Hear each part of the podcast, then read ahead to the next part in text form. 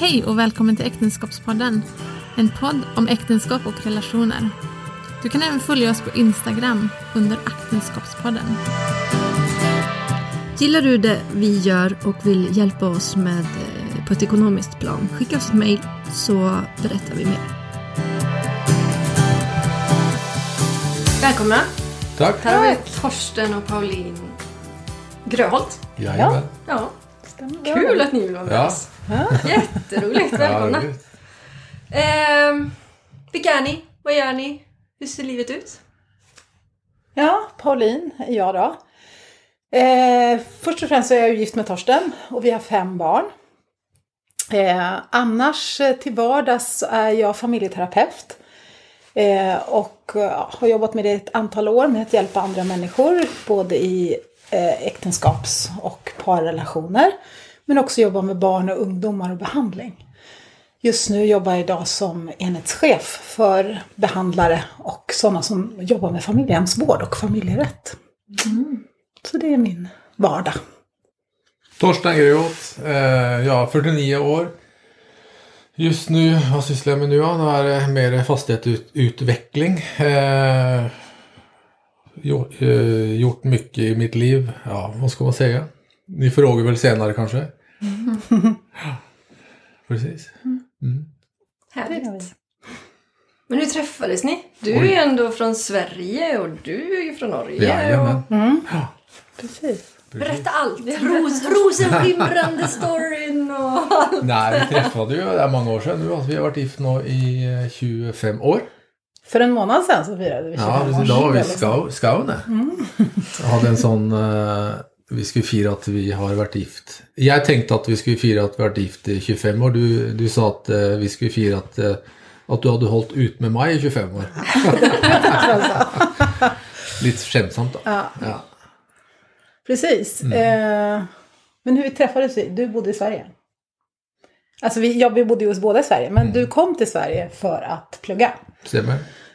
Eh, och vi gick på samma skola. Eh, Sen åkte vi på en, eh, en du såg ju mig först. Ja, det kan jeg trygt si. Eh, Nei, det var jo, det var jo ganske stor eh, Ja, ok, så, ja, det skal være så konkret. Nei, men det var ganske stor skole, da. Og når man kommer inn i entreen der, så ser jeg en eh, dame som eh, står og prater med en annen dame. Eh, og jeg ser bare én dame. Og det var, det var jo deg, da, Berlin. Eh, og jeg klarer jo liksom ikke å Jeg holdt på å snuble i trappen når jeg går i trappa der. Så jeg tenker når jeg ser deg, tenkte jeg kjære hun dame der, må jeg, hun må jeg bli bedre kjent med. Så da eh, fokuserte jeg vel eh, veldig mye på det, da. Og til slutt så eh, dro vi på en eh, reise.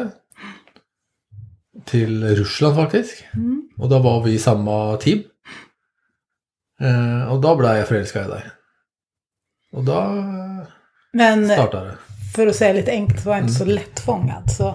Nei. så det tog lite tid sen Ja, innan det. vi eh, blev ett par. Ja. 15 måneder. Kämpade han hårt. Men det var lite kärlek vid första ögonkastet där. Ja, För altså, dig. I og med at det var eh, altså, Som ni hører, så er jeg norsk, da, så jeg skal forsøke å prate svenska her, da, som ni fatter. Men i alle fall. Eh, som jeg sa, det var jättestor sto- skole. Mye elever. Och jag hade aldrig sett eh, Pauline förut. Och när jag såg frugan, Pauline, så var det akkurat som eh, jag tänkte att eh, hon där måste jag bara ha. Eh, från att inte tänka att nu ska jag ha någon tjej liksom, tills jag såg frugan. Då bara visste jag att hon där, hon där är det bästa för mig.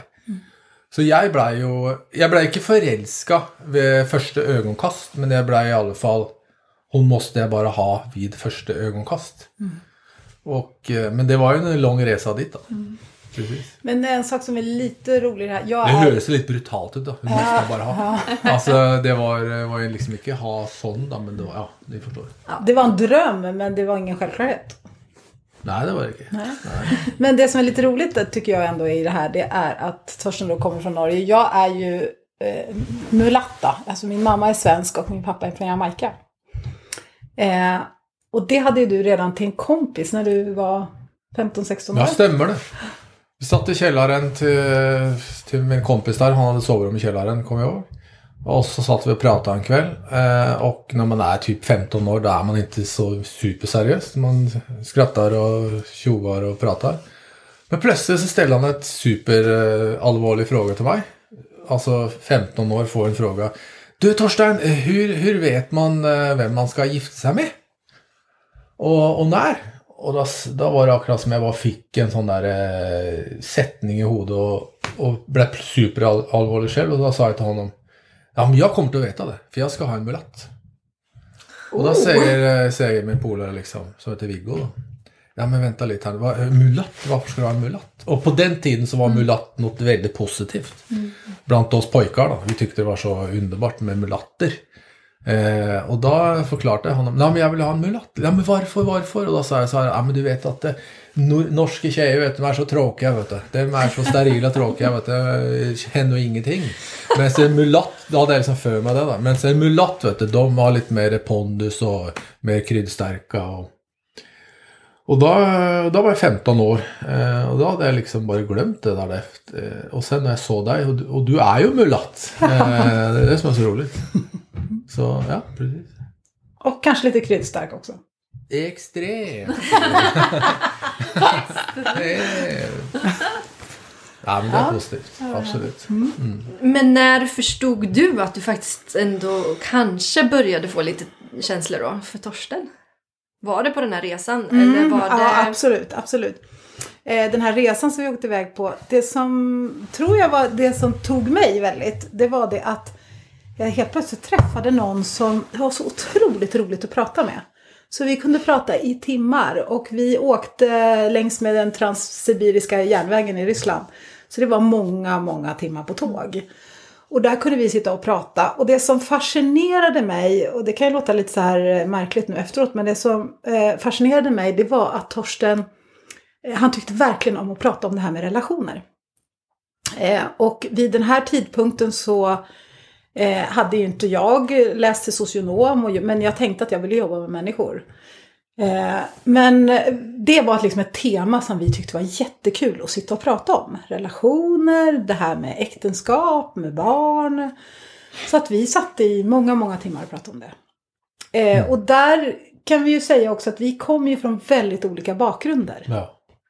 Jag har vuxit upp i en kristen familj med, mina, med mamma och pappa och vi är sex syskon. Och haft det fint och tryggt och i den världen och miljön. Mm.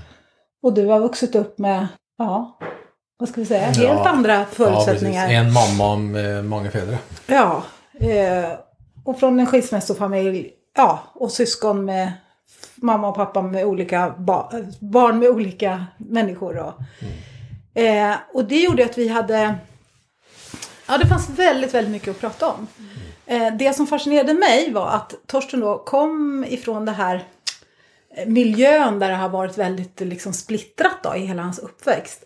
Men så hade han vid en tidpunkt eh, då förändrat hela sitt liv genom att han blev kristen. Och när han blev det så var det en familj som tog sig an honom helt enkelt. Och då var du 18 år. Ja, stämmer. Och han åkte hem till den här familjen varje dag eh, för att de hade en kille som var, var hans kompis då. Men de, de här föräldrarna gjorde sånt intryck på honom. För att de varje dag såg du dem eh, kyssa varandra, bry sig om varandra, tala gott om varandra och allt det här. Eh, och det hade ju egentligen gjort att du ja, ville lära dig mer. Hur kan man ha ett fungerande äktenskap, relation, familjeliv. Så det var liksom det stora temat egentligen som gjorde att vi kopplade väldigt. Mm, precis. Hur gamla var ni då? Oj, nu måste vi börja räkna här. Men jag, jag var ju 18 då. Nej, inte när vi åkte Var- på resan. På resan, då var jag 21 kanske. 21? 22. Ja, precis. Och 21, jag 22. 24, Mm. Stämmer det? två år äldre. Mm. Mm. Så så började ju egentligen vår resa. Och sen åkte vi hem från den här resan. Torsten flyttade tillbaka till Norge, gjorde lumpen. Jag hade lite telefonkontakt under det året. Jag ville egentligen inte ha med honom att göra. För jag tyckte han bara var en jobbig norrman som försökte liksom ja, vara närmande på något sätt. Och jag nej, nej, var egentligen inte, inte intresserad. Eh, ja, och sen så var det så att en av mina bästa kompisar skulle gifta sig. Och då var det en av hans bästa kompisar som var bjudna på bröllopet. Kom på bröllopet, det här var i maj eller juni. Och såg att jag var singel. Och då åkte han hem till Norge och berättade det för honom. Och jag hade en känsla i magen på något sätt att efter det här bröllopet, nu, nu blir problemet att han kommer att säga det här. Och han kommer säkert ta kontakt. och ja, vi, det här bröllopet var en bit bort så vi sov där hela helgen. Och när jag kom hem sent på söndag kväll till min lägenhet i Uppsala bodde jag då. Då ringer telefon och då vet jag vem det är som ringer. För på den här tiden hade man inte mobiler. Så då var liksom hustelefonen ringde. Och då bara visste jag att det var han som ringde. Och sen så kom du till Stockholm. Ja, ja. Bjöd ut mig. Mm. Och sen, ja helt enkelt på den vägen är det. Så, så från då den helgen, eh, känslan att bara nej vad jobbigt, eller? Det lät så nu när du... fast under hela det här året som gick då, då från, alltså om man tänker så här, när vi åkte hem från den här resan, skolan slutade, han skulle åka tillbaka till Norge, då träffades vi själva några gånger. Vi umgicks i samma gäng, så att vi träffades hela gänget, men sen träffades vi också ensamma några gånger. Och jag tänkte då, om han är intresserad då får han säga någonting. Eh, men du sa ingenting, varför Nej. gjorde du inte det? Nej, men jag, eh, jag vågade inte. Jag hoppades hela tiden att du skulle hinta om att eh, du var intresserad. Men eh, det gjorde du inte och då, då vågade jag. Jag vågade inte. Sen hade jag sagt en sak som jag visste var en sån här eh, eh, ung och eh, vad ska jag säga ovetande. Så hade jag en föreställning om att jag skulle absolut inte ha någon som var yngre än mig. Och det hade jag sagt till honom. Och eftersom han var då, eller är, yngre än mig. Mm. Så tänkte han att det är kört. För Det har hon i alla fall gjort tydligt. Liksom. Så vänner kan vi vara men ingenting mera. Så på den vägen gick det ju och då åkte ju han tillbaka till Norge och sen gick det här året och vi hade liksom, du ringde några gånger helt Mm, enkelt. stämmer. Jag tog inte någon kontakt. Eh, men jag var ju intresserad egentligen från början. Det var jag. Ja, skönt att höra. Det var jag, det skulle jag absolut. Och sen blev det ni och ni gifte er. Ja visst, vi gifte oss, eh, vågar man säga datum här, 12 augusti. Ja. Det var eh, ganska exakt ett år och två veckor Mm. efter att vi hade blivit ihop. Så det är 25 år sedan då. Ganska exakt. Hur var det att eh, bli äkta makar? Om man då också tänker på era bakgrunder, var ni kommer ifrån. Mm. Och då leva i ett äktenskap. Mm. Ja men det har varit en resa. Det har varit en resa, Absolut. det kan vi berätta mycket om. Eh, ja, hur, sen, vad hände sen? Vi bodde i Sverige i fem år innan vi flyttade till Norge. Ja stämmer, reste. vi flyttade tillbaka i år två- 2000. Stämmer Mm. det? Under de två åren så hann vi få två barn. Mm. Mm. Och börja känna på vad det är att leva i en relation då. Mm. Och framförallt få relationen att funka då utifrån det här att man har helt två olika bakgrunder. Eh, och hur ska vi nu praktisera det här då som vi båda kanske hade en teori om hur, hur det är det här. Så vad vill ni veta om det? Allt! Hur lyckades ni? Nej, men, Nej, jag vet inte. Har ni, har ni haft några riktiga dippar som ni har lyckats ta er ur relationsmässigt? Som ni skulle vilja dela med er av? Oj, det har vi ju haft under de här 25 åren. Eh, mm. Så var ska vi börja? Det har inte bara varit ups and ups, nej. eh, men, det, men det är klart att man har ju gått igenom eh, något man kallar kriser. Absolut. Eh, det har vi. Mm. Jag tänker bara den här omställningen att få barn då. Det är ju... eh, Ja, det var ju egentligen Det var egentligen första krisen. mhm. Eh, det var en fantastisk upplevelse för barn. Mm. Det var ju nog det, ja, det var ju helt underbart för vår relation. Mm. Men så mm, gick ju det över till att eh, det var, det var väl jag som fick kris först. Jag trodde att jag hade dig för mig själv hela tiden. Man är liksom 20, eh, vad gammal var jag? 26? 27 när man gifte sig? Nej, du var yngre. 20, 25? 25. Jag var 24 men 25, 26 Nej. när film kom. Ja, 25. Och då, eh, och då är man ju väldigt, vad ska man säga, väldigt, eh, vad säger man på svenska, väldigt virtu, virtu nej, väldigt, veldig på då. Eh, For å att det så, väldigt på sexuellt. Og och väldigt intim. Eh, så man går och lägger sig i samma tider. Man är intime med varandra. Och det blir på- en måte, på en måte For för mig som man då, på ett sätt lite sånn höjdpunkt på kvällen där. Og och det jag upptäckte väldigt snabbt det var att när, när frugan eh, blev gravid och fick eh, vår första son då, så eh, när jag liksom gjorde mig klar, när du först gjorde dig klar på badrummet och gick och la dig, så gick jag också in snabbt och gjorde mig klar. Och så när jag skulle liksom hoppa i, i, upp i sänga som ett helikopter landade på dig, så var det liksom en annan människa där. Som hade, så, så då hade inte frugan tid till mig då. Och då liksom eh, började det liksom, men vänta här nu, eh, är det sån det är att vara gift och få barn och bli fler? Mm. Det var lite sån jobbigt då. Mm. Men samtidigt fantastiskt med nytt barn och underbart. Filip var ju underbar. Mm. Så ja, precis. Men där börjar väl liksom det här att det sker en förändring i relationen. Förändring en omställning. Och för ja. oss blev ju det redan drygt ett år efter att vi hade gift oss. Så förändras ju livet väldigt drastiskt. Och eh, det är någonting som har följt med oss sen, skulle jag vilja säga, under alla de här 25 åren. För det lärde vi oss ganska fort. Att om inte vi vårdar och tar hand om vår relation eh, när barnen då trillar på. I vårt fall så har vi fått då fem barn på nio år. Eh, så behöver man, om man inte fattar att man behöver vårda sin relation så har man inte kvar relationen. Eh, så det gick ju inte, ja efter två barn då, då insåg vi att nej men vänta nu, nu är det ju kris. Så då eh, valde vi faktiskt att gå i parrådgivning. Eh, utifrån att vänta nu, hur, hur ska vi få det här att gå ihop helt enkelt? Och det är någonting som vi sen under årens lopp verkligen har delat med oss till andra. Vi har både föreläst en del om det här med relationer men också hjälpt en hel del par. Eh, när det gäller eh, äktenskap och relation. Och det har varit en viktig sak att säga. Att det är ingen relation som blir bra av sig själv. Utan den måste vårdas. Och att vårda relationen, det måste man göra rent konkret och praktiskt. Eh, så det blev en sak som vi väldigt fort fick lära oss. Eh, att ta in en tredje part, att prata om relationen med, var något som blev för oss en så här wow, det här hjälpte oss verkligen. Eh, och eh, ja, sen har det följt med oss. Vad, vad, vad innebär att vårda relationen? Eh, en sak som vi till exempel har praktiserat det är att vi varje år, eh, har, har, även när vi hade småbarn, såg till att vi hade ett dygn eller en natt eller en helg för oss själva. Där vi bara fick vara vi liksom och inte barnen. Då. Och det har vi hållit och det har vi fortsatt med. Till att nu har man stora tonårsbarn och vuxna, unga vuxna. Så nu kan man ta en vecka eller två. Så, och bara, bara vara vi liksom. Mm. Hur var, hur var krisen och hur tog ni er ur den?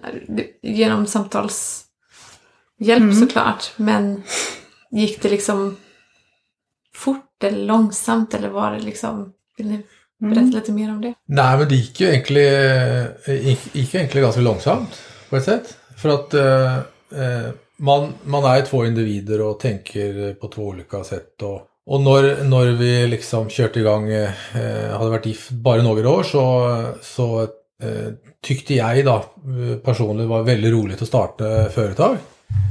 För jag, man märkte liksom att eh, man hade mycket energi och så hade man många polare som ville, som ville driva, driva fram idéer och, och så hade jag min, eh, min brorsa som var väldigt på.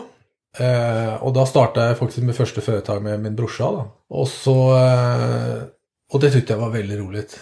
Eh, då köpte man lägenhet och renoverade. Och då gjorde man i början allt själv. Och då är det liksom inte 8 till 4 jobb. Då jobbar man till man vaknar till man eh, inte går och lägger sig då, men det blir många timmar då. Och så eh, börjar det fungera och så eh, startar man ett företag till och, så, och då blev det bara blev så att man startade, till slut så blev det en, en olika företag då. Och till slut så hade man, och hade man liksom inte tid till sin egen fru längre, fast man trodde det. För man var så väldigt på på jobbet då, och energi och massa idéer och man ska genomföra saker. Och så kom man hem så var man ju ganska slut då. Men eh, och då hade man liksom inte så mycket energi kvar. Och frugan måste ta väldigt mycket ansvar hemma då. Men då hade vi ju också bestämt då att du skulle vara hemma. Eh, Så det var ju en agreement vi hade. Och så hade vi liksom, så kommer jag ihåg jag frågade dig i början av äktenskapet då. Och frågade hur många barn vill du ha liksom? Nej, jag vill ha fyra, fem barn, jag liksom. Ja, då ska jag ge dig det. Nej, jag sa det inte så. Nej, men, alltså, men det blev ju fem barn då, i alla fall. Eh, och då, då, då tänkte vi liksom inte så mycket på eh, och, när du blir gravid. Vi, vi, vi körde barn på liksom och så blev hon gravid när hon blev gravid liksom. Men det, det som eh, blev krisen då, det var ju egentligen att eh, eh, min fru kände att hon inte blev sett längre. För jag brukade så mycket energi och till allt möjligt annat, så när jag kom hem så var jag liksom bara en, en, en tom trasa, eller vad man säger. Men jag, men jag själv inser ju inte att jag hade blivit förvandlad. För jag trodde fortsatt att jag var en trevlig man som hade tid till frugan och barnen. Och, för jag var väldigt mycket, när jag kom hem så var jag väldigt sån med barnen och väldigt kul pappa som man säger då. Men det är ju det, egentligen kanske det största felet en pappa gör då. Man ska vara så kul pappa eh, och ge all resten av sin energi till barnen. Och så när den är gett bort så har du faktiskt ingen energi kvar då. Och då blev det att jag liksom inte såg dig längre då.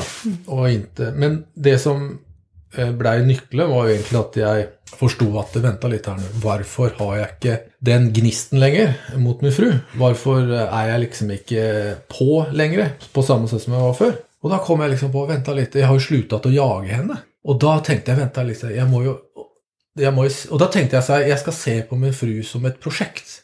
Hon ska bli ett av mina projekt och jag ska lik, vara lika på som om hon är liksom en, ett nystartat företag.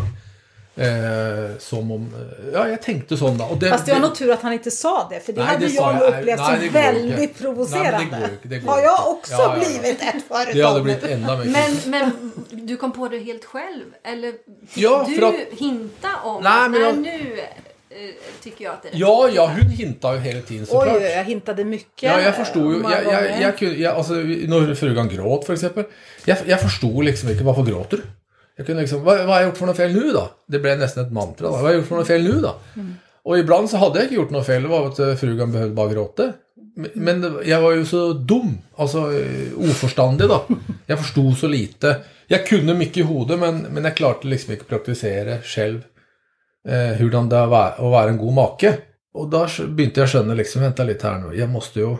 For jag satt mycket i bilen da, och då begynte jag fundera, varför eh, är jag inte sån på? Och så, eh, då gick jag bara tillbaks då. Men vänta lite nu. När jag var förälskad, då gjorde jag det här og det här för frugan. Frugan var allt i mitt liv. All, all tid jag hade till övers, den gav jag till min fru. Och så var det inte nu, så började jag tänka då. Men vänta lite här nu. Om jag går tillbaka till hur det var. Hvis jag börjar liksom, jag, jag låtsas vara förälskad med fru igen. Jag låtsas vara att eh, jag hade liksom aldrig sett min fru igen. Och då liksom, så då satt jag i bilen och då var det akkurat som polletten pollettet datt ner då. Och tänkte jag, nu, nu, ska jag, nu ska jag göra det här som ett projekt då. Hur ska vara mitt projekt? Och jag ska, jag ska testa det här. För då var jag så less själv. Alltså själva det här livet eh, i ett äktenskap som inte har den där romansen, förälskelsen.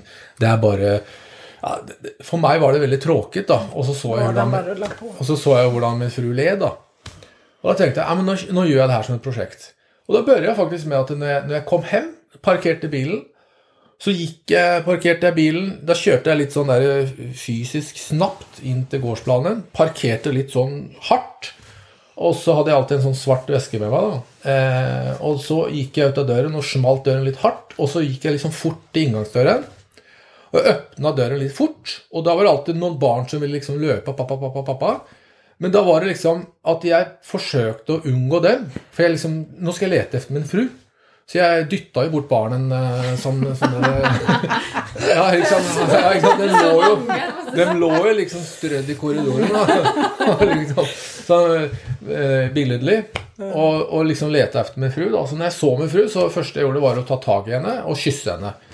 Och, eh, och gå och laga en eh, kopp kopp kaffe och sätta mig ner. Och, och så tänkte jag nu ska jag sitta här till kaffen är slut. Och bara lyssna på henne. Och i början, för ärligt, tyckte jag det var väldigt tråkigt.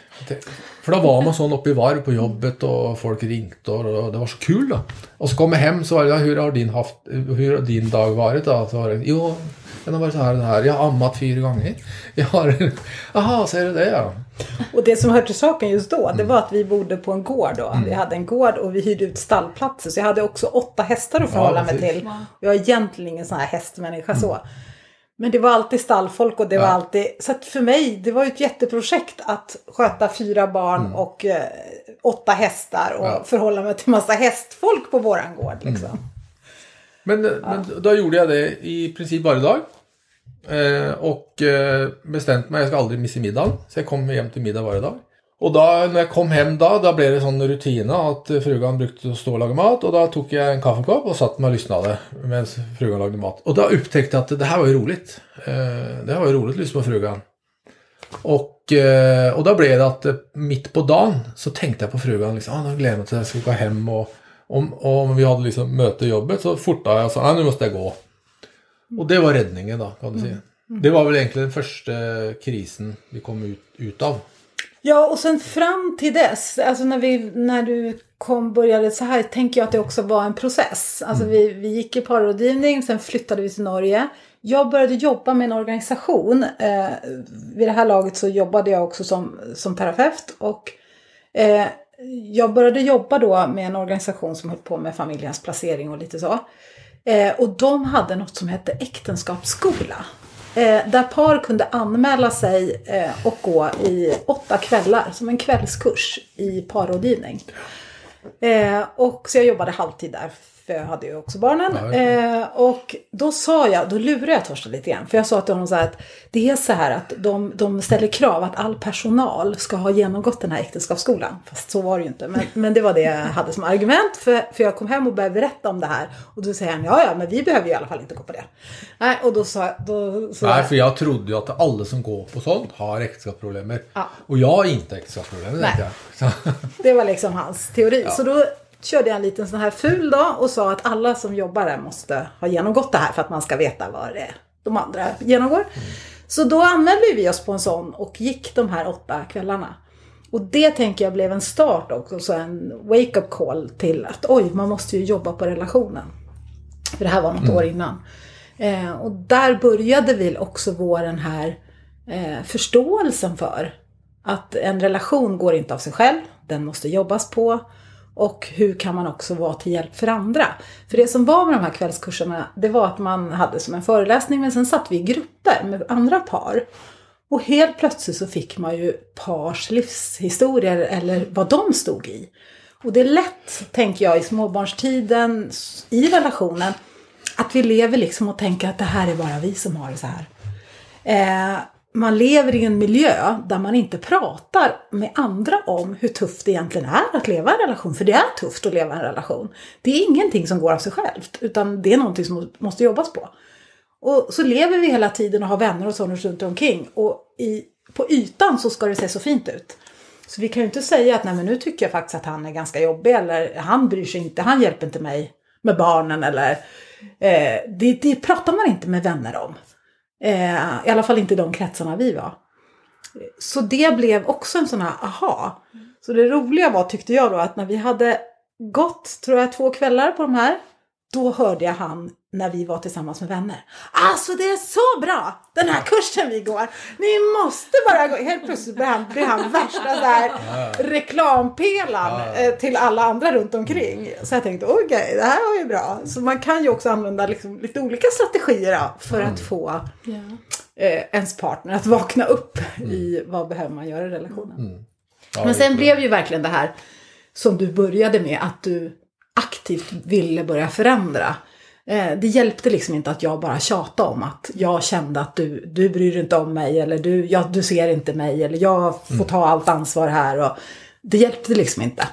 Utan det handlar ju om att den andra behöver också få förståelse för hur kan jag göra en förändring för att våran familjeliv och våran situation ska bli så bra den bara kan bli. Liksom. Så när du kom på att du skulle köra detta som pro- projekt, då hade ni börjat den här kursen. Då hade vi redan gått den ja. Mm. Så det var efter det. Hur upplevde, så jag blir så nyfiken, hur upplevde du det första kvällen när han kommer hem och bara Nu! Jag vill lyssna på dig nu. Jag vet inte om jag eh, kommer ihåg direkt så här första kvällen. Men, eh, för det var inte så att han inte hade sett mig eller alltså, ignorerade mig. Men på, på ganska kort tid så började jag märka att det blev en förändring. Jag började liksom känna och se väldigt påtagligt att han hade mig i fokus. Och självklart, det gör ju någonting med en som kvinna, eh, mamma med småbarn runt omkring sig. Att eh, oj, jag blir helt plötsligt sedd. Eh, För det var ju egentligen det jag hade behov av.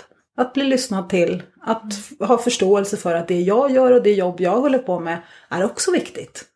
Eh, är också värdefullt. Och jag jobbar minsann lika hårt hela dagen, jag, fast jag är hemma med barnen eller bara åker iväg och jobbar korta stunder. Så att se värdet i varandra, tänker jag. Eh, och det blev någonting som blev viktigt för oss att prata om också. Att eh, han kunde inte vara framgångsrik om inte jag fanns där och stöttade honom. Och, och att vi gjorde det här, att vi var liksom en del tillsammans. Då. Sen rullade ju livet på. Eh, vi har byggt tre hus. Vi sitter just nu i vårt tredje byggda hus. Och man brukar säga att bygga hus det är ju en sån här ja, utmaning för relationen och äktenskapet. Det kan man milt sagt säga. Det har vi lärt oss efter tredje huset. Tredje huset gick ju bra att bygga. Men de två Det är första ro, rolig process, det är därför vi väljer att bygga om och om igen. Man säger ju också att det inte är först tredje huset man känner att man är helt nöjd. Nej, Eh, det har är blivit naturligt att vi har... eh, Nej, men vi har flyttat en hel del och vi har hållit på och varit mycket projekt och eh, han har hållit på då med företag. Och parallellt med det här så vill jag säga så har ju jag då, även fast vi har fått fött fem barn, jobbat. Eh, och det här är ju också att få det här livet som vi då, man tänker vi ska jobba heltid båda två, det har inte vi gjort. Eh, jag har valt att gå ner och inte jobba heltid när barnen var små. Men däremot jobba mycket skift. För att jag hade ju ett sånt, eller har ett sånt yrke där man kan jobba. Så jag jobbade sju år på eh, behandlingshem för unga tjejer. Eh, under den perioden också, eller började redan innan, så blev vi något som eh, i Norge heter kvalificerat familjehem. Så förutom våra fem barn så har vi också haft tre placeringar. Eh, tre tonårstjejer som har haft sin tonårstid i vår familj. Då.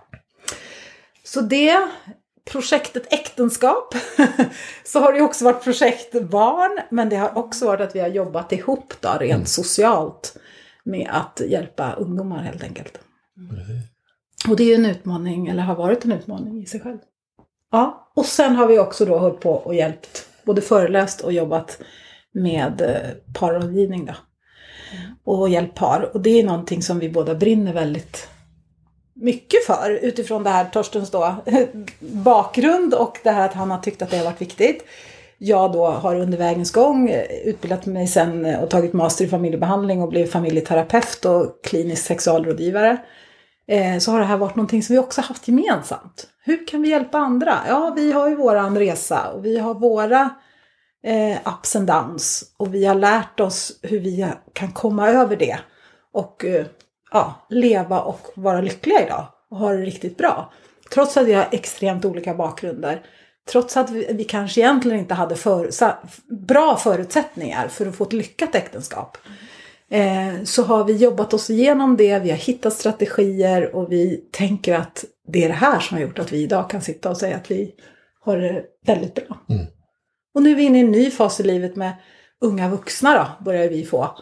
Som tycker att det är jättespännande att komma hem och sitta i soffan och fråga ut mamma och pappa om relationer. och det tycker vi är jättehärligt, för vi delar gärna med oss till dem också. Vad tror ni, eh, när ni var i krisen innan du tog det här projektet. va- varför tror ni du inte förstod tidigare vad som behövdes göras? Eller varför... Förstår ni? Om du har liksom försökt säga och varit ledsen och behövt någonting men det var inte förrän du Torsten förstod. Mm. Varför, har- varför förstår man inte tidigare? Eh, Ja, det er det, er det som er frågan, da. Hvorfor forstår man ikke tidligere? Hvorfor må det gå så eh, mange år, eller Hvorfor måste man gå gjennom en krise for å fatte? Eh, f- For min del så var det varför inte jag förstod var ju mer att eh, man trodde väl kanske att eh, den andra parten eh, måste väl fungera någorlunda samma som jag. Man tänker liksom att den andra personen är väl ungefär på samma planhalvdel eh, i förståelse. Men så förstår man ändå inte det att man är så olika.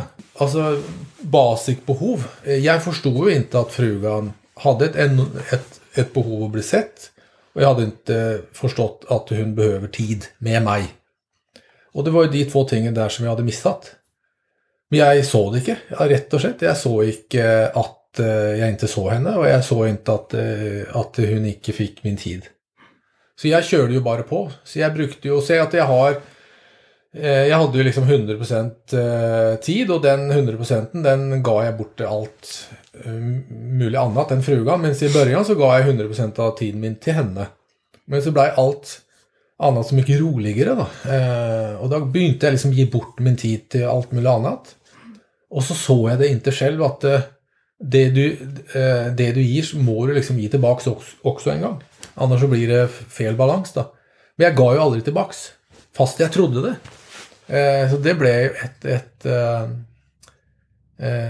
det blev ett reellt problem då och, och då blev det att jag Alltså jag, jag tror det Jag personligen då tror det eh, går på det.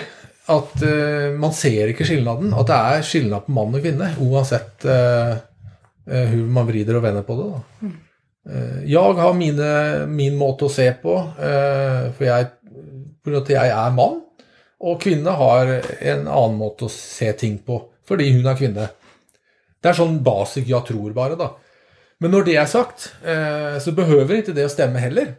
Eh, man, kvinna, eh, relationer. Men det är bara att eh, jag måste i alla fall ta mig tid då, till att lyssna på min partner vilket behov hon har. Och inte hela tiden komma med svaren då. Det är det här du behöver, det är det här du behöver. Nej, för det, det tänker jag var en sån grej att du tänkte ju hela tiden att allt jag gör, det gör jag ju för familjen. Ja, jag tänkte Jag ska ju det. bli framgångsrik för jag gör ju det här för familjen. Ja, men det här blir jättebra för det här tjänar vi pengar på, det här är för familjen. Men det var inte mitt behov. Mitt behov var inte att få ett nytt hus eller eh, mitt behov var att ha det bra med barnen. Liksom. Så att det är ju också där kommunikationen om vad, vad är vi på väg och vad håller vi på med egentligen. Att det är lätt att den ena springer iväg och sen tänker man att man gör det här för oss. Men egentligen så gör man det i eget, ja, egen vinning eller eget syfte liksom. Men, men tyck, upplevde du att ni hade problem också? Eller var du ganska så... Du var tillfreds med hur ni levde och sådär? Ja, jag, Men jag att hade ju... ändå var missnöjd. Ja, Det nej, behöver alltså... ju inte betyda att du var missnöjd. Nej, precis. och Det är otroligt bra fråga. För att eh, det är exakt som du säger på en måte. Att, eh, eller frågor om är att eh, jag levde ju high life. Jag tyckte det var så roligt att leva. Och starta företag och jag är ju utbildad kock också då. Jag har alltid drömt om att starta st- restaurang. Då. Då startade vi två restauranger och allt gick ju så bra. Det var ju så roligt att starta restaurang och det, byggföretag och Alltså jag levde high life. Eh, Så allt i min vardag var ju bara positivt. Eh, enda som var jobbigt, och- det var ju att det var en fru som hela tiden Ja, och, tjatade om att jag, det inte var bra. Och när jag kom hem då och, och frugan eh, hade liksom inte läppstiften på sig längre och hade liksom inte pyntat sig för mig längre som hon hade när vi träffade varandra då. Lite bildligt då. Och hon gråt och liksom tyckte det var jobbigt och då förstod jag liksom inte det då. Men vad är det nu då? Jag är här nu liksom. Vi har ju tak över huvudet nästan. Vi, vi, vi betalar våra räkningar och eh, jag gör det här för dig älskling. Alltså det blir en, en kliché då. Eh, och då blev jag påmint mer och mer då att eh, oj, det här är inte så bra. Men dagen efter på när man vaknade och åkte på jobbet så var det liksom, då var det bra igen liksom. Med mig själv då. Då levde man liksom high life då. Men, men när det här liksom eh, hände många gånger. Eh, det var då jag liksom började tänka till och vänta lite här nu. Nu är det något som verkligen inte stämmer. Och så tänker jag när han började sen med projektet mig då. och vi började liksom med det. Då kunde vi börja prata om de här sakerna också. Alltså sätta ord på. ja, Men vad är det som jag upplever inte funkar? Och vad är det som behöver till för att det ska fungera? Eh, och hitta liksom ja, åtgärder. Sen blev jag gravid med femte barnet. Som bara en sån enkel sak att jag tog med mig hela barnagänget till restaurangen. Och vi åt middag där några gånger i veckan för att jag skulle slippa laga mat. För att vi, barnen skulle vara närmare pappa. För att han behövde vara kvar på restaurangen sent liksom. Så bara sådana grejer, rent praktiska saker. eh, underlättade ju och som gjorde också att jag kände att äh, men jag får vara en del av det här livet. Eh, trots att vi ja, har just då bollat på oss massor av olika projekt som också måste ros i, i land. Liksom. Mm. Men räckte det med att ni började ändå liksom umgås på det sättet? Eller fick ni även göra sådana här konkreta saker som att, okej, vi lägger ner något företag eller något projekt? Eller, eller gick det liksom att ro ihop det, alltihop, samtidigt som ni faktiskt ändå... Alltså, ja, förstår ni vad jag Ja, jag förstår frågan. Det är ju lite sån med... alltså, jag, eh, det är egentligen väldigt svårt att svara på den frågan, men samtidigt väldigt enkel. För att eh, det, det, det har, min erfaring i äktenskap och livet är att eh, allt är en färskvara. Alltså, de värdier man hade för tio år sedan, den har man inte nu. Det man liksom blå, blå liksom proklamerar idag kanske man inte blå proklamerar om tio år. Och så var det också med, med företag. Då. Det var ju, eh, jag körde ju gärna fram till 2007. Slash 2009. Eh, och i och med att vi var i byggbranschen så var det ju, stannade ju allt upp i 2007. Eh, och då, Det kom en byggkris i Norge, så det, på frågan så, så gav det här sig själv. alltså, då gav det sig själv vet du. Där kom Eh, vi i en kris helt enkelt. Ja, då blev det liksom att då hade man sista projektet då, eh, som vi hade med eh, många lägenheter som, eh, som vi eh, inte fick sålt för att vi fick inte eh, färdigstilt det, för det var byggest, byggestans i Norge. E, även i Sverige har jag hört. Och då eh, stannade ju hela min till, eh, alltså förrättningstillvaro upp då. Så då blev det plötsligt att jag inte var företagare längre, för då måste jag liksom sälja allt. Så då hade jag en sån tid i mitt liv då fick jag ju hellre en, en personlig kris på det då, kan man säga. Verkligen. Och då blir ju det, då går ju det också ut över relationen och då måste man liksom jobba på en, en, en ny kris på ett sätt då. Så det är, det är lite sån där, eh, det är inte så att den första krisen, eh, när- alltså jobbar man sig igenom den och så blir det jättebra. Och då blir man liksom, för våran del så då är det liksom, nu har vi hittat facitsvar och lyckoosten här liksom och så var det resten av livet. Eh, men då kommer på en måte en ny kris. Men det som är så konstigt med kriser då, eh, det hörs ju helt absurt att säga det men man hör folk berätta där liksom, "Åh, hade det inte varit för den krisen här så hade jag inte varit där jag är idag och jag är glad för den krisen. Men samtidigt så när man ser i backspegeln så, jag vet inte om jag är glad för den, den krisen men samtidigt så har eh, det, det har gett något gott med sig då. Eh, så i alla fall vår erfaring är att vi har alltid, fram till idag då, eh, så har det i alla fall alltid varit att vi har kommit styrket ut av krisen. Jag tänkte ju säga det. det kriserna har alltså, varit tuffa och både ekonomiskt och praktiskt. Och vi har upplevt sjukdom eh, båda två. Och varit igenom olika eh, ja, sådana kriser Ja, och faser kriser. under de här 25 åren. Men vi kan ändå sitta här idag och tänka att ja, det här hade, vi inte, hade det inte varit för de här olika sakerna som vi har lärt oss. Sen finns det ju några, tänker jag, perioder och faser i livet man gärna hade velat vara förutan. Ja, verkligen. Oj, oj. Men, men så, så kommer livet nog vara. Eller det tänker jag att det, det är så. Eh, Men samtidigt kan jag också se tillbaka på de perioderna och tänka att eh, ja, men jag lärde mig någonting. Och det bär jag med mig resten av livet då. Eh, och så tror jag, tänker jag att det är. Sen att få fem barn då och sen få fem tonåringar. Alltså allt det här kan man ju kalla kriser om man vill det. Alltså förändringar. För det, det bär ju med sig. Alltså som förälder, det närmaste man har det är ju ens barn. Och, och när, när de inte mår bra eller inte har det bra, det blir också en typ av kris för en. Eh, och att man då behöver stå tillsammans i relationen också att, och gå igenom de här kriserna. Istället för att stoppa upp i en kris och tänka att nu är det kört. Liksom. Det är väl det vi har lärt oss, tänker jag. Ja, varför, varför tror ni att ni har hållit ihop? Eller vad, Ja, vad har ni... Ja, det, det, jag tror ju att eh, en, en eh, är för, för min del då, eh, så tänker jag att genom min personliga kris i, i början där, att jag förstod att eh, vänta lite här nu. Jag måste ju se min fru och ge henne min tid. Och, och liksom jobbade på det då. Så var det akkurat som eh, när jag gjorde det, och, och då var det akkurat som jag hittade nyckeln då. Till liksom, för att få relation till att funka. Och då har, har, så det är liksom det, är det jag använder då. Eh, när jag märker att min fru eh, inte mår bra i relation då. Då kan jag i alla fall gå tillbaka vänta, just det, nu har jag inte sett min fru på några timmar, nej ska jag några dagar eller, eh, för nu är, är vi nere i dagar. Eh, förr kan det vara månader, inte sant? Men nu kan det vara eh, dag. Så, eh, så hvis jag inte har sett min fru, ta tid med fru, alltså under 24 timmar, så märker jag det på frugan. Och så är det upp till mig att göra något åt det, inte sant? Eh, men bare jeg praktiserer det så, så, så, ha, så klarer på en måte vi å Det er ikke pga. meg, det er ikke det jeg sier nå, da, men det er, det er liksom Da klarer vi på en måte å holde relasjonen ved liv, da. For, da, for, da, for det, det, skjer, det händer så mye i eh, de samtalene. Eh, for da er, er jeg öppen som en bok, da. Eh, om det är första sidan eller sista sidan ibland, det, det vet jag inte. Men, men, men, eh, men det händer så mycket för att min fru, då, hon är ju extremt verbal. Flink att kommunicera. Och det har jag fattat. Alltså bara jag liksom tar mina öron och uh, rättar dem mot min frus tale, eh, så är det så mycket som händer i det, då.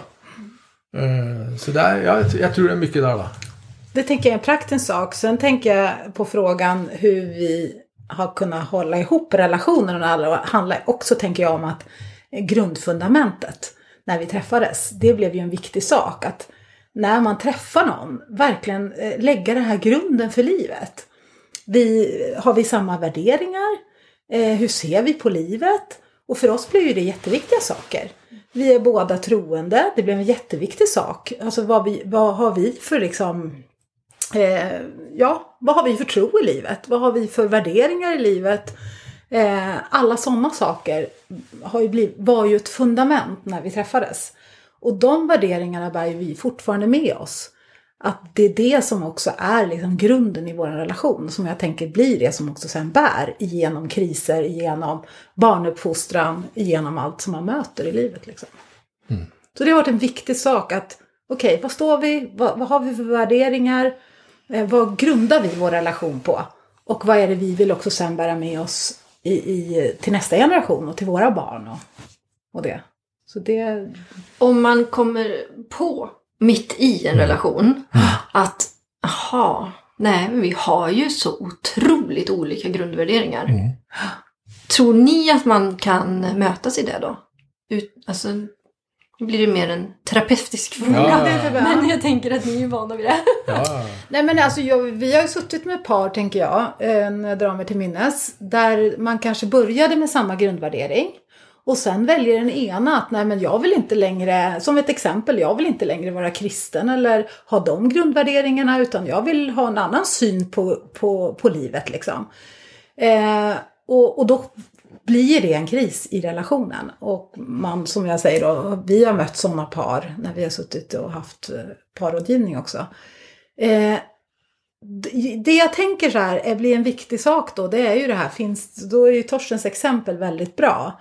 Finns det for, fortfarande kvar? Att jag vill fortfarande, trots att vi har helt olika grundvärderingar, fortsätta att göra allt för våran relation och för oss eh, som par. Jag tänker att det, det blir, det är svårt. Men jag tänker samtidigt inte att det behöver vara kört. Men det blir svårare. Så tänker jag. För det är ofta det som det blir i samtal man får sitta och prata om. Vad är det som har gjort att det har gått snett egentligen? Jo, det är för att vi helt plötsligt har helt olika syn på livet. Och vart vi är på väg liksom. Jag tänkte, eh, ni sa förut att ni har alltid varit noga med att ta ett dygn eller Mm. under småbarnsåldern. Har ni några mer tips som Mm. ni skulle kunna ge? Jag, jag, jag brukar ja säga då har till... vi reseguiden Paulina. Ja, precis. Nej, men jag brukar säga till par så här som vi möter. Att varje dag behöver man ta en liten stund. Jag brukar säga tio minuter. Minst tio minuter varje dag behöver man ta och vårda relationen. Och det är egentligen det Torsten sätter ord på när han säger den här lilla stunden. Man tar en kaffekopp, man pratar med varandra, man, hit, man hittar den här kopplingen. Var är du just nu idag i livet? Det behöver man göra varje dag. Och speciellt under småbarnstiden. Eh, kolla in var är den andra. Så 10 minuter varje dag. Varje vecka behöver man ta en lite längre stund tillsammans. en timme brukar jag säga. Ta en lång promenad eller sätta sig ner och ha en stund där vi pratar om, okej, hur ska- har veckan sett ut eller hur ser den kommande veckan ut? Eh, bara är vi någonstans i livet nu. Och det här är då utan barn, du tänker? Ja, ja, ja, Ja. definitivt. Bara... Ja. Mm. Sen kan man ju ha någon liten ammande vid bröstet, men, men, men annars handlar det om utan barn, absolut. Eh, och det, det kan ju låta så här, tio minuter, Ja, men vadå, det låter ju nästan löjligt. Ja, fast jag har mött enormt många par och familjer som går veckor. Nej, för det är så fullt ös med några barn och vardagen och träningar och allt vad det är. Att man faktiskt inte prioriterar det. Och då behöver man aktivt börja praktisera. Okej, till och med sätta upp, när ska vi ha den här tiden? Är det eftermiddagen eller efter att vi har lagt barnen? Eller när kan vi få de här tio minuterna? Och för någon, det handlar inte, alltså tar man 20 minuter eller tar man två minuter, men det handlar om den här kvalitetstiden. Och sen det här att också planera in då en gång i veckan. Att liksom ta mer tid tillsammans då. Och sen det sista, eh, att ta någon gång om året. Att vara bara vi, det här kärleksparet, som, där vår relation är i centrum. Rent forskningsmässigt så, så visar all statistik att de flesta skiljer sig när barnen är mellan två och fyra år. Eh, för då är det liksom tufft i relationen för då har man helt plötsligt tappat den. Och sen kommer en ny liksom, våg och det är när barnen flyttar ut. För har man då levt det här aktiva livet och barn och hela allt vad det är. Och sen så inser man att vänta nu, vi hade ju ingenting kvar ihop. Och därför är det här så viktigt att man varje år också får bara vara vi liksom. Och ta en weekend eller... Och vi brukar säga det att vi har ju haft perioder då vi inte haft några pengar alls. Nej men då har vi gjort en trevlig middag ute på vår inglasade balkong när vi bodde i en lägenhet. Och, men det var våran helg liksom. Där inte andra fick komma in och störa. Till att vi sen har varit i USA några veckor för att då har livet varit där liksom. Så att det, det handlar absolut inte om har man pengar eller inte eller vad, vad och allt ifrån att nej men vi har inte, då hade vi inte barnvakt heller så då får man lägga barnen och tänka att okej, nu är det de här två kvällarna som vi ska ha liksom en romantisk helg tillsammans. Ska vi, ska vi köra vår avslutning? Mm. Eh, då vill vi att ni säger det bästa om varandra. Så Torsten säger vad är det bästa med Pauline? Och Jo. Pauline, vad är det bästa? Torsten? Det beste ja, Det er jo selvfølgelig veldig, veldig mye, men, men eh, det desidert beste er at uh, eh, frugan er intens. Altså hun er liksom intens i relasjonen. Hun er liksom veldig sånn nærværende. Så det syns jeg eh, Jeg kan känna kjenne fysisk iblant at du liksom uh, eh, elsker meg, da. Eller ja, det blir klisjéaktig, men liksom du vil liksom være med meg, da, prate med meg og du, Ja, den intensiteten din. eh, Den Ja, det- jeg faktisk kommer fram til det. Det er det. Det er faktisk Jeg tror det er det beste. Mm. Det bästa med Torsten, det är att han är min allra bästa vän. Skulle jag vilja säga. Eh, och den personen jag verkligen inte kan leva utan. Utan verkligen vill tillbringa tid tillsammans med, vara tillsammans med. Eh, men som ger mig balans och stimulans i livet. Det, så är det. Är det något Sen är han snygg också. Men en följdfråga på det. Har du alltid upplevt det? Hela tiden? Eller är det någonting som ni har lärt... Alltså du har, ni, I och med att ni ändå har gett varandra den där tiden. Mm. Att det liksom har vuxit upp, vuxit fram. Jag tror att eh, snarare så här att de här perioderna som vi har varit inne på när liksom livet har varit tufft och så, så är det det jag har längtat efter och inte fått. Och nu när vi lever där, där jag känner att jag får det. Men nu har jag också blivit så mycket duktigare på att säga till när jag inte får det behovet mött. Och det är därför Torsten säger att han kan känna liksom att oj, vänta, nu har det bara gått 24 timmar. Men nu pockar hon på den här uppmärksamheten. Sen har det varit viktigt för mig under hela vårt äktenskap och vår relation, precis det Torsten säger, att vi ska ha det bra i vår relation. Så jag har nog eh, alltid kämpat för det. Och när jag känner att det inte är bra, eh, som kvinna så känner man efter, eh, då kämpar jag för att det ska bli bra. Och då kan jag ju nästan kanske bli lite jobbig, alltså intens i att nu måste vi göra någonting för nu ska det bli bra liksom. Så det, ja, så är det. Härligt. Mm. Tack för allt som ni har delat. Bara trevligt. Tack. Glöm inte att följa oss på Instagram under Aktenskapspodden. Och eh, har du frågor och funderingar så skicka oss ett mejl på aktenskapspodden gmail.com. Och glöm inte prenumerera på oss så du får en plingeling i telefonen när nästa avsnitt kommer ut.